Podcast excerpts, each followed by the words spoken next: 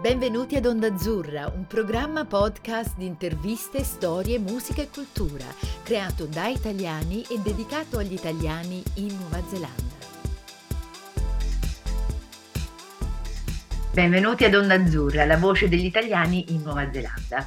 Prima di incominciare vi ricordiamo che questo episodio è realizzato grazie al supporto del MESCI, il Ministero degli Affari Esteri e della Cooperazione Internazionale e della società Dante Alighieri Corsi di Lingua Italiana, italiana per adulti e per bambini. Salve a tutti, ci ritroviamo ad Onda Azzurra e oggi sono contentissima di avere con me Vilma Giordano Larin che abbiamo già intervistato prima e l'ultima volta che l'abbiamo intervistata mh, mm, ci ha parlato del suo primo libro che si chiama Tales from the Wood's Edge and this is where I slip into English. So Tales from the Wood's Edge is a memoir and uh, Vilma spent a lot of time talking about it last time However, today I have the absolute pleasure and joy to interview her again because she has been busy at work, fingers doing the typing, and writing another book. So, a prolific writer, and she will tell us about that. So, let's start off by saying hello, Wilma, and uh, welcome. Hello, Carla. Thank you very much for having me. Look, you are being very kind because a prolific author of two books it's not quite prolific, but but I take it as an uh, auspicio, un augurio, and uh, I will uh, uh carry on writing. Promise. no, the reason I say prolific, Rima, because you are being humble, is not only you have um, published, written and published two books, but you are also in the thick of translating some poems that your father has written. At that point, I think that you can actually deserve prolific, really, because it means that that's what you are sitting down doing on a regular basis. I wish that uh, I could be as as as uh, busy.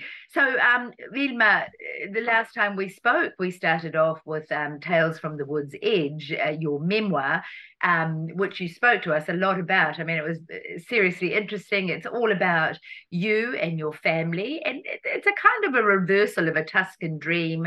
Basically, instead of having the small New Zealand family going to Italy and speaking uh, about Tuscany, it's actually about a small Italian family, um, parents, daughter, and dog, who moved to New Zealand in search for adventure. And it explored it explored many things. I mean, apart from the geography, it explored. Let's talk about the emotional geography. What happened, why you came here, what happened when you arrived. But but most interesting um, for our um, listeners is that in your words they recognise the efforts and the challenges um, of moving countries. I mean, the experiences are one thing, and one can actually talk about them at ease once uh, things have happened. But um, there are many things that we experience on a daily basis uh, from this big shift. So I'm not surprised that once you started, um, because I'm sure it would have been quite a catharsis, it would have led you into exploring other things which you had not touched on the first time around. So um, the second book is called uh, uh, cavallo fatto di nuvole. The English translation is Riding a Horse Made of Clouds. I'm fascinated by both the title, but uh, most of all, the content. So I'm going to leave it to you to explain both, please. Thank you, Carla. Look, um, we've been living in New Zealand for 20 27, 28 years now. Uh, the good part of them in Christchurch, where we had our vineyard and created all the memories and, collected in my memoir. Then, when we reached our 70s, we decided that it was time to retire and we moved, we sold everything and we moved to Auckland. And as a, a fresh retiree, I had plenty of time of my hands. And I really needed a hobby because I'm not the kind of person who can just play bridge or uh, go for a cafe.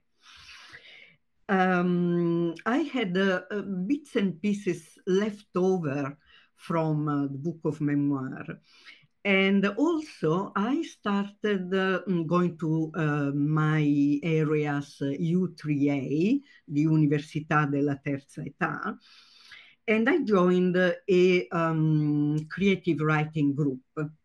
So we would uh, uh, give ourselves a theme for the following month and write something with some constriction of length, which is always a problem for me because I like my descriptions, I like to dwell on things.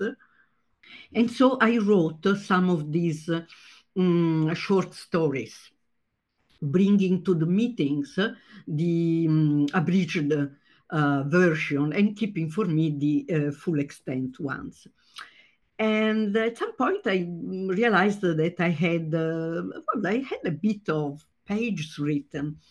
I circulated them through a couple of friends, and they were warmly receptive of my writings. And while I was uh, um, giving the final touches to this material, um, I realized that I remember that my father, my late father, who was by trade a um, professor of medieval history at the University of Bari in Apulia, um, in his free time, he um, used to write poems. Poetry was his first love. Um, now, my parents uh, in their 80s made the big step to moving to New Zealand to be close to us. I was and uh, still am a, an only child of theirs. Um, so they brought everything. Uh, when they eventually passed away, I um, went through their books. I found a lot of the academic works that my father had written, but nothing about his poetry. But I remember a, um, at least uh, one of them, I remember the title. Um, the title was uh, Frantumi di giorni, um, broken days or uh, shards of days. And I couldn't find it anywhere. So I started uh, searching um, through Google. Uh, the editor had closed down, sold the catalog. The catalog was uh, wasn't available anymore. But uh, the national, the Florence National Library held the last copy only for consultation. So I wrote to them, I explained the situation, I asked them for a digital copy, and they sent it to me. And I approached those poems with the eyes and the heart of an adult person. Well, firstly, they are very difficult because first, my father was an educated person, a learned person. And the second, because uh, especially the oldest poems were written a bit like a D'Annunzio style, very complex uh, wording. And so they were a bit of a mess for me. But the latest one and uh, uh, some of the of the others were very beautiful, very moving. Also, the ones uh, in which he talks about his family, his mother, who he never knew because she died of um, a Spanish flu during uh, when he was a few months old and uh, some about uh, my presence in their uh, just uh, um, started family. And so I, I did a bit of dug, digging and decided, look, these uh, are nice. Actually, they're beautiful, more beautiful than anything I could ever think of writing. And I said, why don't I translate them, simplify them a bit? And I chose uh, a dozen of them. I translated them with a lot of difficulty. And I added to my short stories. And so I had enough material to publish a book uh, exactly one year after the first one, something I never thought I would be doing. So this is a double is a double face book. It's a two hand uh, written book. Me and my late father.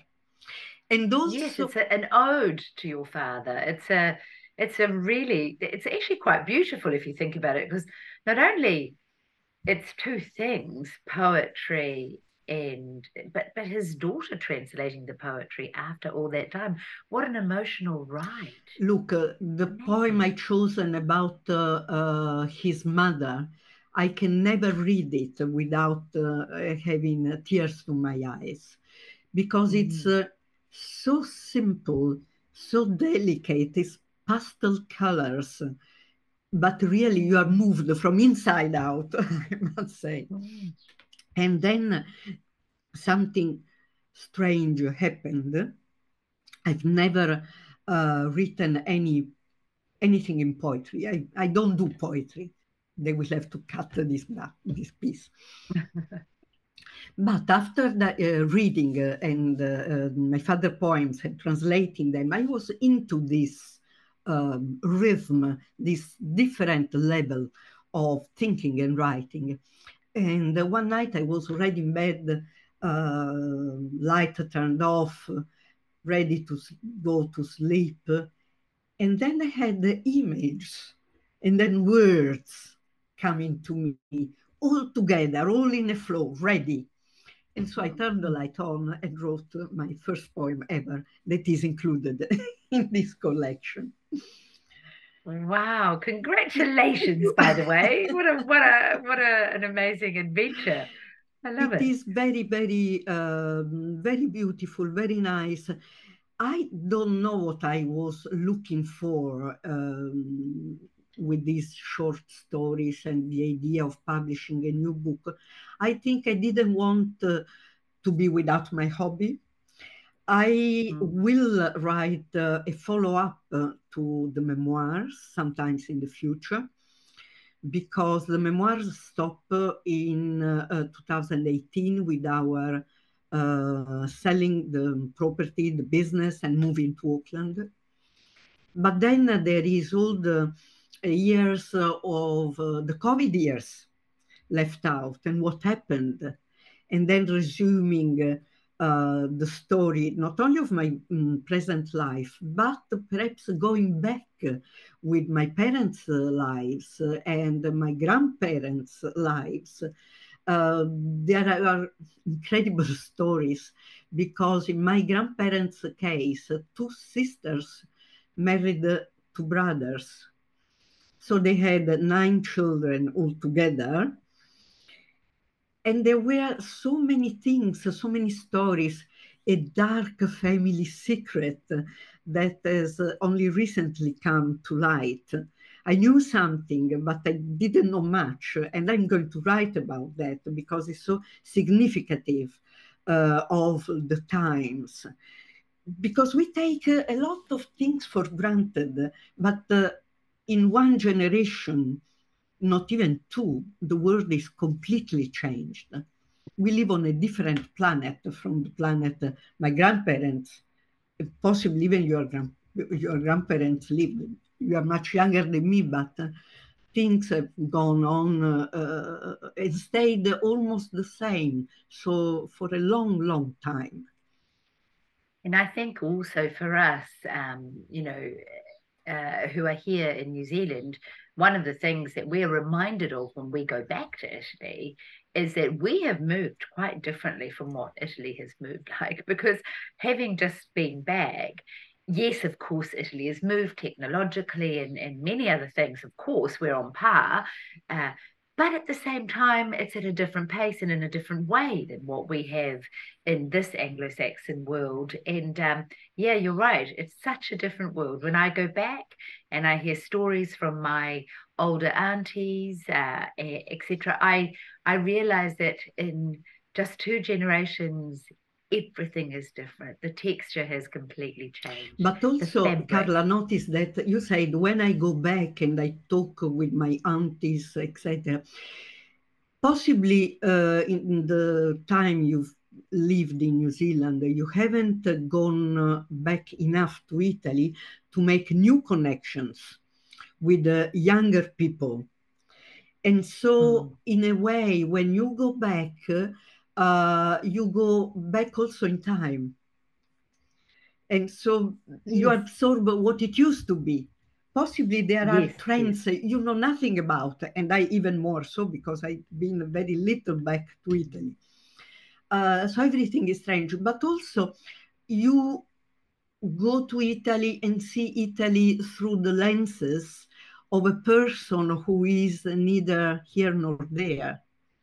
You recognize things, but you see things anew with a different perspective, a different uh, sensibility. And that's the beauty of going back uh, as uh, half Kiwi as we both are at this time. Mm, it, it's um you know what I think it's the perennial uh, question the essence of what people who have lived a life in many places or a few places it's our our ultimate question where is home? What is hmm. home? Uh, even the language that we use around it going back are we going back or are we just traveling to? You know even the word going back as you were speaking i went oh we say going back. So it intimates time and and um, and past no matter what because we choose that word um, I know that it's back to the origin. However, it's it's loaded. It's, it's a it's a fascinating uh, thing that I think us, and I include anyone that has left home for over a period of time, uh, we carry with us because we are fundamentally changed in the moment that you leave your place of birth. Uh, everything changes. Everything and nothing. Everything and some things, maybe. I don't know. Because I know that you've said that in your first book, you know, about um, holding on to your origin as well and carrying on with some of the things that you were brought up with. I remember you saying that. So it's it's um yeah, it just always it's it always fascinates me. But I absolutely love this emotional journey that you have embarked on with your father. It's actually incredibly moving. It's um yeah, it's it's beyond what I thought. I didn't quite know what to expect, what the second book was going to be about, but I'm um, I imagine it's yeah, really, really an emotional journey that uh, has changed you, sh- changed you a lot, and shifted. But in a way, Carla, this too is a book of memoir because uh, before um, to introduce uh, my father's poems, um, I gave uh, a few outlines about uh, his life. Um, for instance, the fact that he's lost, he's lost uh, his mother in this way, or uh, that he moved from Apulia, where his family started, to Rome and there he um, attended uh, the he patronized the, the uh, literary salons of the capital.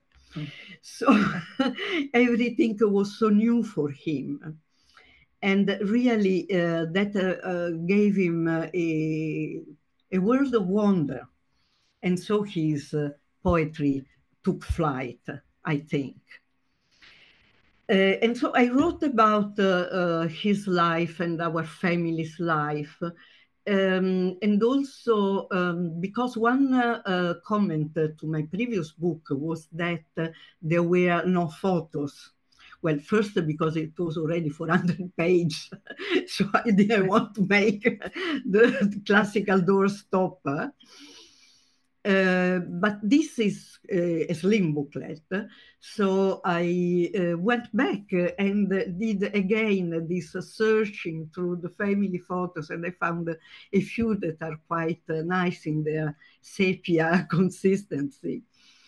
Uh, and I included them in the book. So in a way, this is going back in time and down memory lane uh, as my first uh, book but still uh, it was uh, a way for me to try novel things.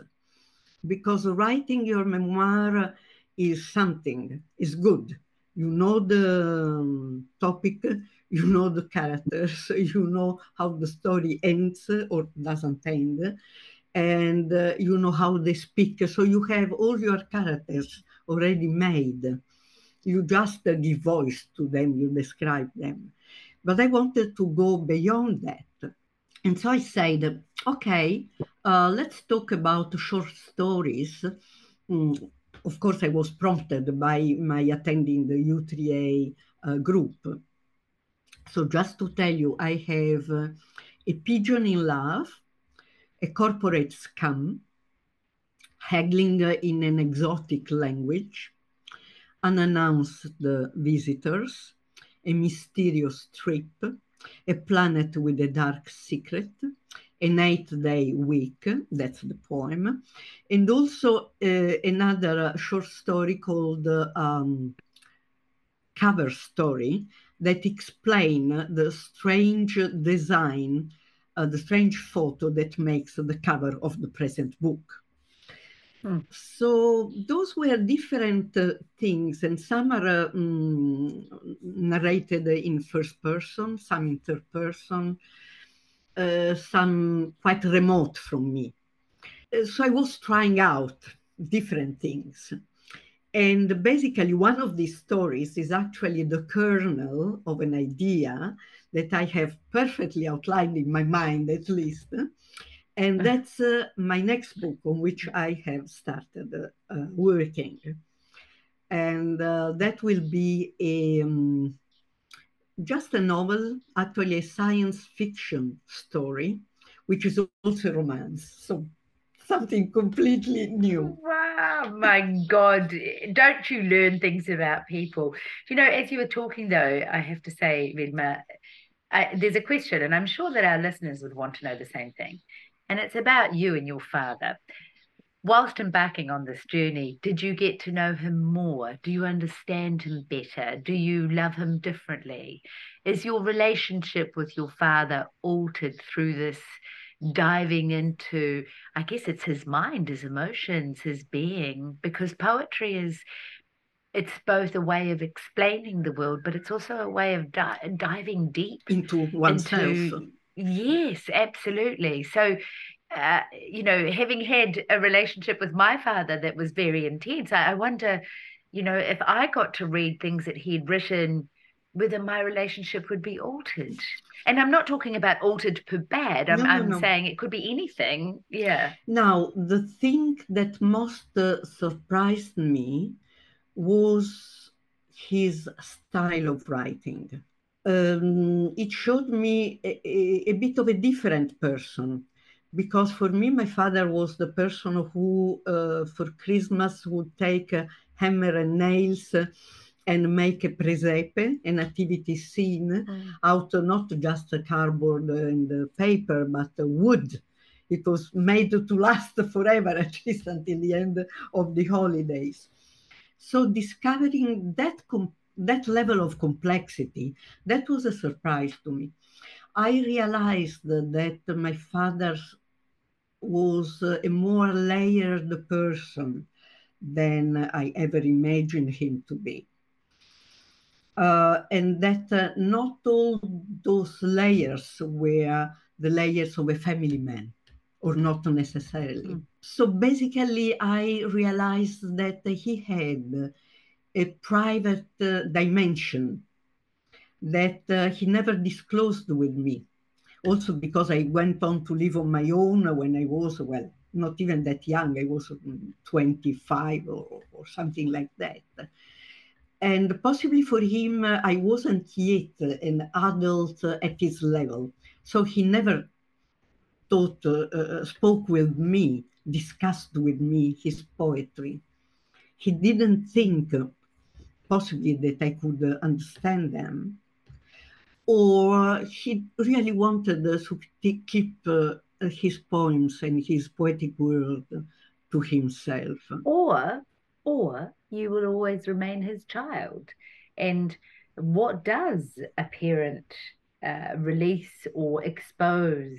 At, at what point do they stop opening to their children to show them vulnerabilities or complexities or whatever other levels there are, you know, I think children remain children, don't yes, they? possibly up, up to some to some stage. Degree, I, yeah. But there was a, another layer. I said that I went through the photos. I mm. found mm. uh, some photos of when my father was uh, a military um, during the war because he was born in 1918. Uh, um, for his um, secondary studies and the beginning of his university studies, he went to college in Turin, in the north of Italy, on the Alps. And uh, when he finished his uh, studies, the war has erupted and he was conscripted. He always said, uh, I left uh, the pen for the rifle, but never knew anything about uh, weapons. So he was sent to the front in Bardonecchia on the Alps, just uh, behind Turin. Luckily for him, the war, the war didn't pass through Bardonecchia. So he spent several years there reading, pretending to, to be a soldier really? during time war, time uh, during wartime. But he never was included in that war. And uh, among these photos, I found one of him in full uniform, and I discovered that he was an Alpino, uh, the wow. famous Alpine Corps of the Italian army, uh, absolutely well renowned. Now, he was uh, a, a, boy from the south, he was more used uh, to go to the beach or to, to stay sea. in the countryside. Yeah. He, I suppose he's seen the snow for the first time when he was sent up to Turin uh, to college. But to the best of my uh, recognition, I don't think he ever mentioned being an Alpino.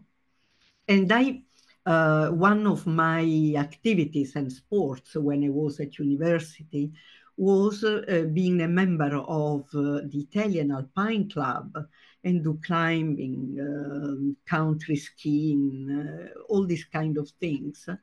But he never took the occasion to tell me, hey girl, I've been in the mountains as well. Yeah. And so I, one wonders uh, this uh, very, uh, was he uh, a secluded person? Did he like keeping secrets? or was he just shy of uh, telling too much about himself? The only thing he told uh, my mother and me uh, about his post-war times, when after the armistizio, the armistice, the Italian, the Italian uh, army was disbanded, and uh, he walked home. It's over 1,000 kilometers. And he said, I don't know. I didn't have any money, uh, but I slept. I ate. I was uh, uh, clothed by people I met uh, along this long journey. Still to this time, uh, that time, he didn't know how he survived. So it was really, uh, for me, it was really a, a very strong new meeting with a new person that was my father. And I'm very happy of having doing that. Uh, look, I, I just find it absolutely fascinating. And and the, the sad thing about this interview is is that it's so layered because there are so many things that we could discuss. I mean, there's there's your poetry, there's his poetry, because I guess in translation you become a poet anyway. So as I was actually listening to you saying that you picked up yeah, a pen and started uh, writing yourself, it didn't surprise me because I think in translation, uh, much happens to the translator. Um, there's a there's a shift from being a technician to actually being uh, participating in the shaping of uh, what is to come. You're recreating and starting from um, from works that were very complex. It is blank verse, but it's very, very complex in the choice of words, in the structure of the sentences. So I try to simplify, but also to remain quite uh, uh, faithful to the original. And can I tell you uh, just one thing? This uh, second book uh, is not available through, is not uh, being distributed. So it's not available in the public libraries as the first one is. Uh, you cannot request it uh, to a, um, a, book, a bookstore but uh, um, I have my copies and uh, I'm happy to send them. People can contact me through my Facebook page uh, called uh, Wilma's Tales, I racconti di Wilma. So people can uh, message me and I can send the books. Of course, uh, they are also on Amazon, both in print and um, as ebooks. And and listen up, I'm going to do the audiobook of this because it's short. so that's well something done. more to do, Carla. Yes, but also um, I think that poetry needs to be heard. Uh, as much as I, I, am an absolute fan of poetry and have become more so with age, and um, I think it there's no bigger privilege sometimes than actually hearing the poet read their own poem with their own rhythm, their own cadence, their own, I mean, it's their own heart. It's they're basically uh, undressing in front of you. Um, so, look, all I can say is thank you so much. I just want to remind our readers that you may contact Wilma on her Facebook. Uh, it's called Wilma's Tales, W I L M A apostrophe S Tales, uh, i.e., stories, also through Amazon. So uh, please look up uh, Wilma Giordano Laryn. And the just to remind you also of the title of these uh, translated poems and in part writing, it's called in Italian Su un cavallo fatto di nuvole, and in English, Riding a Horse Made of Clouds. So, Wilma, I just want to say thank you so much for giving up uh, your time and um, telling us about your story. It is so personal uh, and uh, it's, it's lovely, really lovely to hear. And um, it's, I've got to say, it's provoked a lot of thought in me on many, many levels. Um, probably in many of our listeners in terms of exploring uh, our parents' uh, all their dimensions. their dimensions exactly. You do forget you know your parents are just people and as parents ourselves you know we know that we are multidimensional and that some we keep um, behind curtains or under lock at times um, for many reasons. So, uh, yes, it sounds like a real journey of discovery and uh, and language, which uh, is history and everything else that it holds. So, thank you, Wilma, and um, we so look forward to talking to you again and and uh, seeing what happens with the, next, the one. one. And probably I shouldn't even say the next one. I I imagine that they're just like queuing up the next ones so thank you so much, Vilma. Is there anything else you'd like to say to our listeners? Just thank you for being with us, for uh, listening patiently. uh, and uh, Carla, it's always a pleasure to be interviewed by you because you do provoke some interesting questions. oh, grazie Vilma. Eh, allora in italiano vi ringraziamo a tutti per il vostro ascolto e alla prossima. Grazie a tutti. Arrivederci. Arrivederci.